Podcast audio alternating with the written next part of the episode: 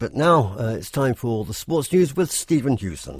Kira, thanks, Giles. The Wellington Phoenix are back on top of the men's A League football competition, but have a quick turnaround ahead of their next encounter. Last night's 3 0 win over the previously unbeaten Macarthur FC in Sydney has the Phoenix one point ahead of Melbourne Victory. On Saturday, they play the third placed Western Sydney, who they drew with earlier this season. Coach Giancarlo Italiano says his side is a much better outfit now, and he's expecting a better result this time around, playing at home to against one of the best defensive sides in the competition. First game that we played in the season, we had a different tactical uh, setup, also more to to counter the weather. We probably didn't have the legs that we you know we wanted because we only had two friendly games, so it was a different scenario. Now we go there with the intent at home. We're really positive.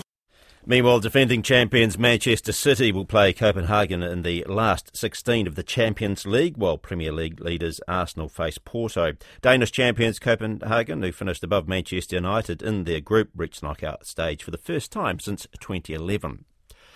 The Black Caps batter Finn Allen's looking forward to resuming his old partnership with the former New Zealand opener Martin Guptill. Allen's been released from the Black Caps to play for Auckland in today's opening match of the T20 Super Smash against Canterbury. Allen's returning to his home side after a stint at the Firebirds in Wellington and is likely to open the batting for the Aces with Martin Guptill. The 24 year old started his international career with Guptill at the top of the order.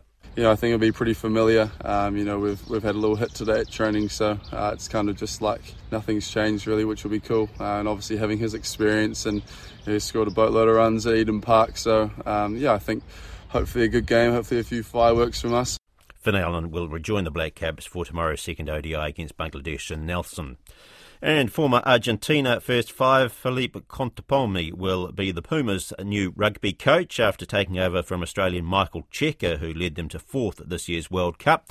Cheika reached an agreement to depart with his assistant Contepomi, who won 87 caps as a player for Argentina, continuing as head coach. And that sport, koina na purongu hakinakina.